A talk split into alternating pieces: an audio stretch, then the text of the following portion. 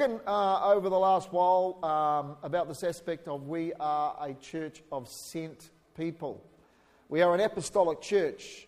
We are a church that understands that we are God's repre- representatives, His envoys on the planet, and that we are able um, to help bring heaven to earth because of that aspect of being sent. I believe that God wants to grow our influence as a church like never before. I believe God wants to grow each of you and your influence in the world as His representative. Uh, we've been looking at the fact that, you know, if you are His representative, you need to believe you are His representative. Often, when we talk about going and sharing people your faith, people get quite fearful and they forget that actually God uh, goes with you, and you've got to believe that. We've looked at the aspect of the fact that you have authority. Uh, you have authority over all the enemy's power. You have the ability, if, if you are a Christian, if you are a disciple, to speak into situations on behalf of God with the very same authority that God Himself can speak. So we've been looking at that uh, and this week, I want to look at probably the most central thing that we need to understand uh, going out and being people who are sent by God. And that is that we are sent, we are a sent people with love. Uh, it says this. Oh, let me read, first read the apostolic uh, scripture first. Mark 16, uh, 15. I don't want to look at, my, at that. I want to look at my iPad. Mark 16, 15 through to 18, and the New King, King James Bible says, And he said to them, Go into all the world and preach the gospel to every creature. He who believes and is baptized will be saved, but he who does not believe will be condemned. And these signs will follow those who believe in my name. They will cast out demons. They will speak with new tongues. They will take up serpents. And if they drink anything deadly, it will by no means harm them. They will lay hands on the sick and they will recover. So we are an apostolic church, a community of sent people who are not carrying bad news. If you are a Christian, despite the times we live in, my friends, you are not meant to be carrying a message of fear and panic. You are meant to be carrying a message of good news. Stop listening or stop being part of people who are parroting fear and anxiety to the world. We are different. We are speakers of good news. Amen. Hallelujah. The gospel doesn't change just because the world is facing some challenges, because Jesus is above it. The kingdom of heaven is above it. We are, as sent ones, messengers of good news. Hallelujah. So I want to look at this aspect of going with love. Now, we as a church sometimes uh, will send flowers to people. Sometimes people will go into hospital, or there might be something, you know, a tragic event that goes on, or they're stuck in hospital, and we will send flowers to show that we grow good flowers. No. We send flowers because we want to show that person that we love and care for them. Is that true? You know, I remember earlier on, I would even be willing to send flowers to my wife. But now that we know each other so well, I don't need to do that. Ah, maybe not.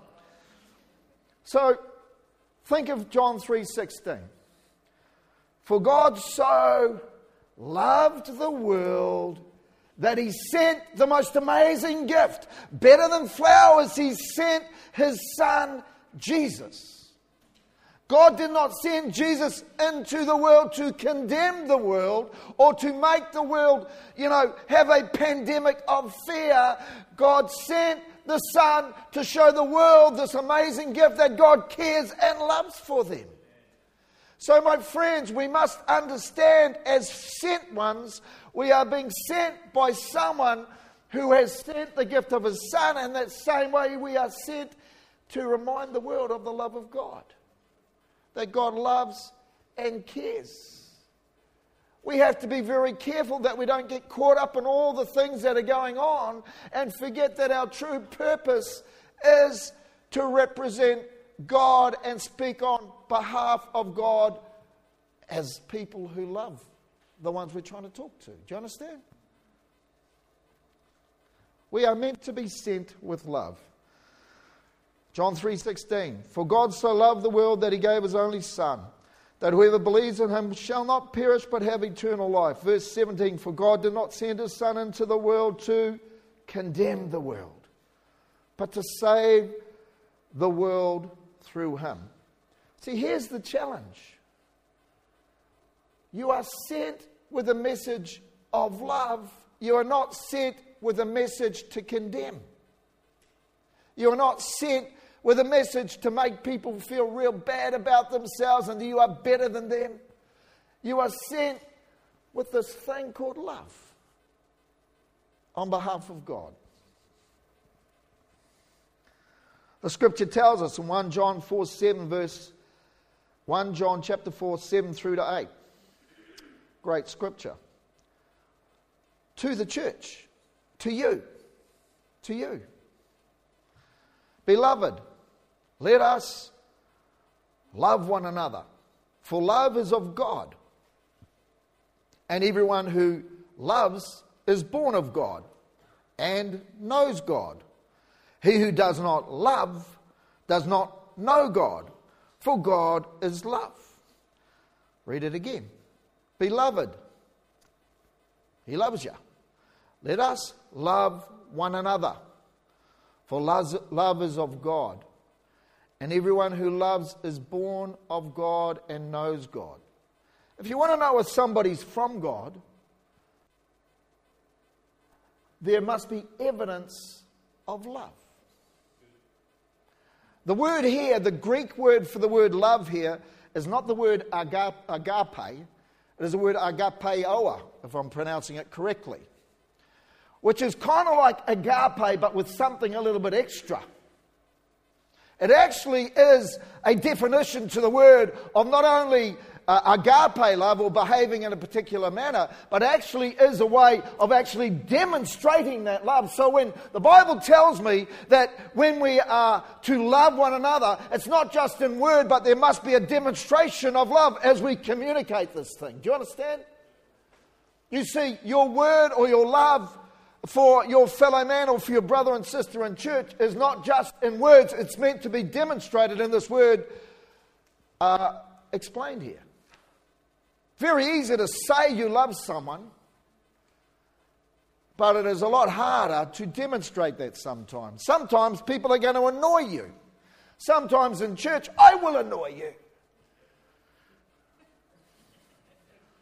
But you've got to love me. You've got to demonstrate love towards me. Oh, I'm looking forward to how that's going to come out.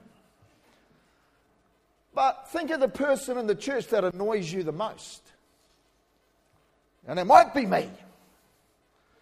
But the Bible says that anybody that knows God will love his brother or his sister. Do you understand? So we are to take a message of love to the world, but there is no point in us trying to take a message of love to the world if we don't demonstrate it as a community. Because that is empty and hollow and, in fact, hypocritical. And it is a huge challenge. But we cannot go out there if we are not first demonstrating it in here with each other. Because you know, that makes you and I that ugly word hypocrite. And it ain't an easy thing to do to love. When people annoy you, or when people disagree with you, or people do whatever they do. But it says there, Beloved, let us love one another, for lovers of God. When you are in God, you are in love. When you are not in love or acting in love, friend, you're not in God, you're gone somewhere else. You've forgotten something about the very central message of the kingdom of heaven. It's not condemnation, it's not anger, anger it's not hatred. It's not pride, it is to relate through love. Amen? I love this thing here where it says, um, and everyone who loves is born of God and knows God. The degree that you know God should then therefore reflect in the amount of love you will demonstrate. It's easy to love people you like, but it's so much more harder to love people you don't. But the evidence of your knowledge of God will be demonstrated at times when you maybe go through points of conflict with people.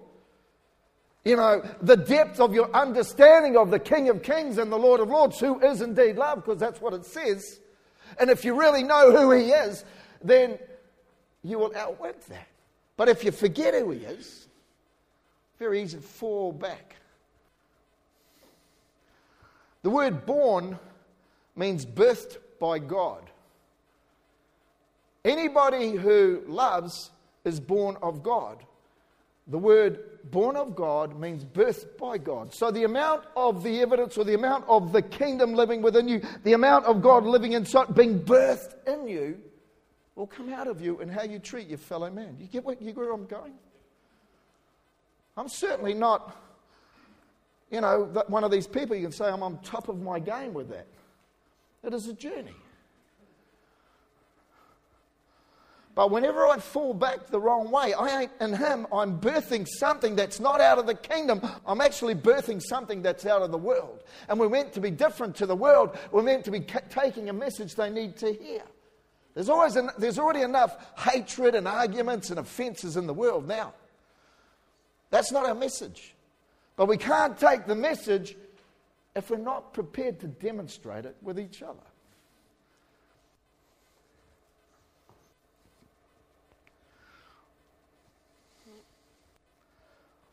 Jesus at the Last Supper. He's got his mates, he's got the troops, he's got the team who he is going to unload the commission, the Great Commission to. They've got to go through the chaos of the crucifixion and the resurrection, but he's kind of talking some stuff to them just before, the night before. And uh, John 13, 34 through to 35. A new commandment I give you Love one another. As I have loved you, so you must love one another. And then verse 35 is, is a key scripture. By this, everyone will know that you are my disciples if you love one another. See, how does the world know we are different? Because we pull each other down? Because we treat each other, you know, and we argue or whatever? It says they'll know we're different because there's an attribute of God being outworked from us. That's the difference.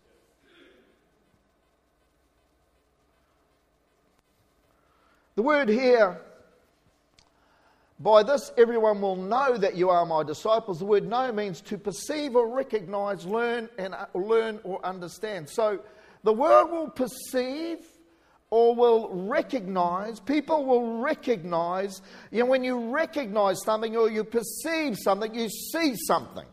So we want the world to, to know about God. We want the world to understand who He is, and we are meant to be uh, the people that represent Him. And how the world will perceive or understand that we are from God is directly attributed to the aspect of love. Interesting. I'm a New Zealander. Might become an Australian citizen. Someone rang me the other day about that, but that's another story. I'm a New Zealander, born in New Zealand. And uh, as I've lived in Australia, um, often it doesn't take long for someone to say to me,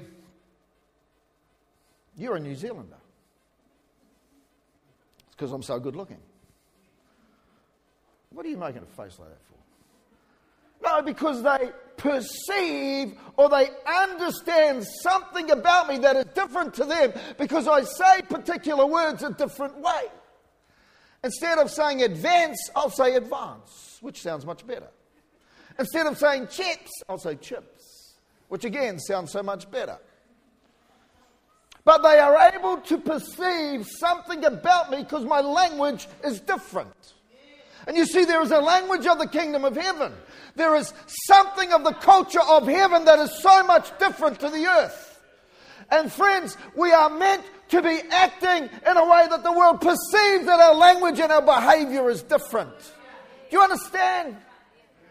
This is not some theo- theological whatever. This is how we're meant to be. We are meant to be perceived by others as different. And they notice difference, a difference about our behavior. Hallelujah. Oh man. Ever watched actors and they try to do the Aussie accent and they're Americans? How good do they do? Shocking. It just sounds fake. I mean, there was a movie uh, brought out a while back um, where a guy was trying to play a New Zealander. It was about um, that motorbike. I forget what it was. And he was a great actor. What is it? Yeah, the Indian, the, that one. You know about the motorbike? And who's the actor? Anthony Hopkins is a fantastic actor. But, dude, he could not get the New Zealand accent. And you know that even though this person is a great actor, you know they can't really do it because they're not, you know, it's just pretend. And sadly, I think there are people as Christians who act, but they don't really speak the language of heaven. I like that illustration. You understand? And the actor might think he's doing a good job, but everybody else watching that person realizes, you know what, you're just pretending to be something you're not. We're not meant to be actors. We're act- actually meant to be living this thing because it's inside of us. Love. You know, Jesus had a lot of trouble with people that said they knew God, but they, they didn't. They're, they're, they're, what they did disproved that they really knew God. And he called those people hypocrites. You know, I've got to be honest with you, sometimes there is hypocr- there's a hypocritical aspect of my life. I'm trying to make it smaller, but at times, you know, it is a challenge to love people. Am I the only one? But it's not an excuse, it's a challenge. I want to go down a road here a little bit that's going to probably push some buttons. Because that's my job. Because you can hate me and be offended, but then you've got to love me. What's that? Plank and Amy. I love you. Take that the right way. Um, anyway, okay. Strong convictions must never override love. Strong convictions must never override love. Polarized views can poison the love we should have for each other. Man, I don't know how many times people's strong convictions can separate them from each other because they feel so strongly about that conviction that anybody that opposes that conviction becomes an enemy. And even if that's in church life, someone might think you should drink and someone might think you shouldn't drink. And those polarized views can be so strong that these people can go to war about it. And love for each other just seems to be in the distance. Friendships have been split destroyed because of strong convictions. Strong convictions are not bad. This is not against people having strong convictions. This is a message about if your strong conviction poisons you in relationships with people around you, if your strong conviction makes you forget, friend, that you are meant to be going into the world because you're sent with love, then you got a problem with your conviction.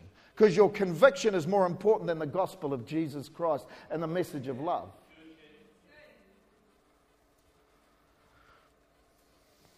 It is splitting this nation. You have members of parliament, you have state leaders, you have federal leaders who are at war because of their convictions in regards to this COVID thing. A big question, if you read my Thursday thoughts this week, it was in regards to the question of vaccination or not vaccination. We sent out to the church a few weeks ago the stand from the ACC in regards to vaccination. That stand is that. Uh, the advice from the ACC is we will not say you must get vaccinated or you must not get vaccinated. Rather, we will say to you that it is something that you need to ask God about and then take, you know, allow your conscience to guide you in discussions with your health professional. Do you understand that? Why is the ACC not making a statement of saying you must take the vaccination? Or why is the AC not making a statement saying you must not take the vaccination? Because, my friends, we allow people to follow their conscience. Do you understand that? This is a very divisive question, and that, uh, that is splitting and causing churches to argue with each other. This is causing Christians to forget about love because they are not gracious enough to respect someone else's choice. I'm going to annoy you.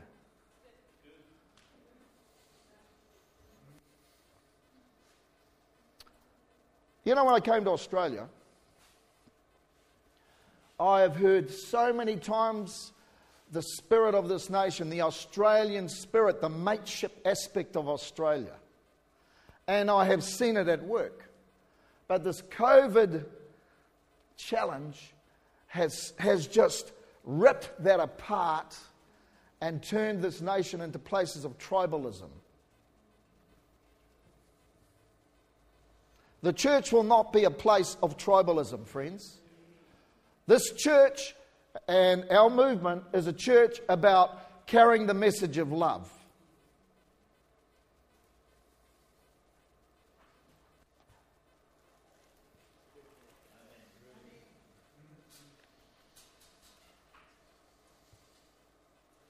A few years ago, well, actually,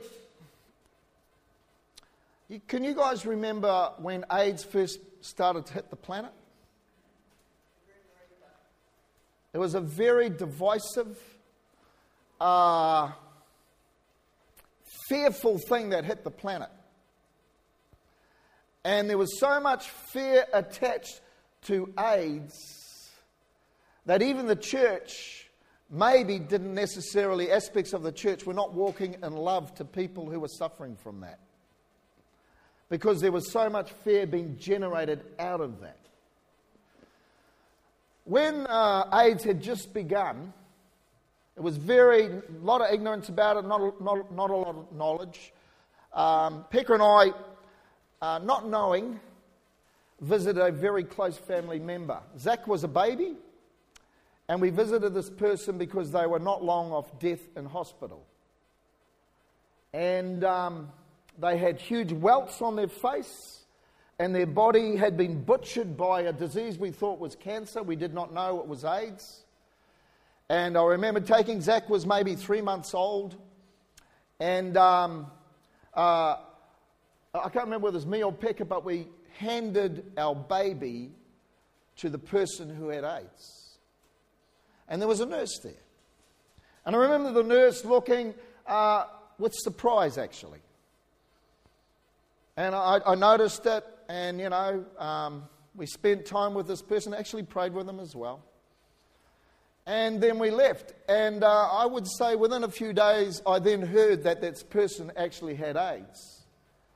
And I remember the processing going on in my mind and fear attached to the fact that I'd handed my son into the hands of someone who had AIDS. And I remember trying to process in my mind and the thought came to my mind that what would have Jesus done in that space? Where would Jesus have been? Would Jesus have got, oh my gosh, that person has AIDS and done a runner? No, Jesus would have wrapped his arms around that person and shown his love from his Father. And you see, the things that are attacking our planet are not meant uh, by God to cause us to run and flee in fear because, you know, we are meant to be wrapping the world with the arms of love. When I first went to Uganda, uh, I'm not sorry, I went to Africa. I went to five or six African nations. Um, and I remember going to Malawi.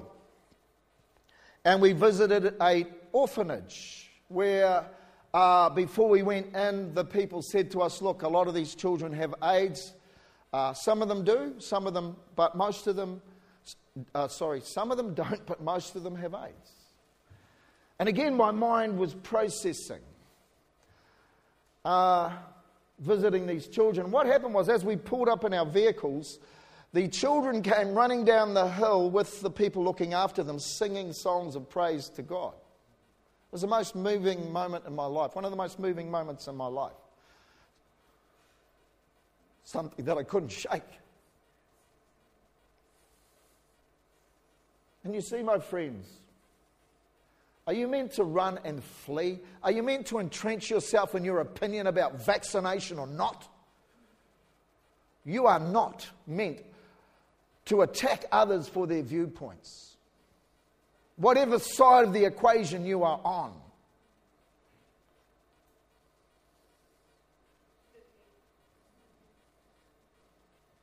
because that is not the message we are taking to this planet. Again, with those children, I didn't know who had AIDS or who didn't. The guy told us that we're not going to tell you who or who hasn't because you're going to treat them differently. You're going to treat the ones with AIDS differently to the ones you know don't. We have children that we have cared for in our stuff in Uganda who have AIDS. We have taken some of you to those children who have AIDS but you don't know. Why are we doing that to each other? Why are we saying because of this or because of that, I'm not going to whatever? You, you with me?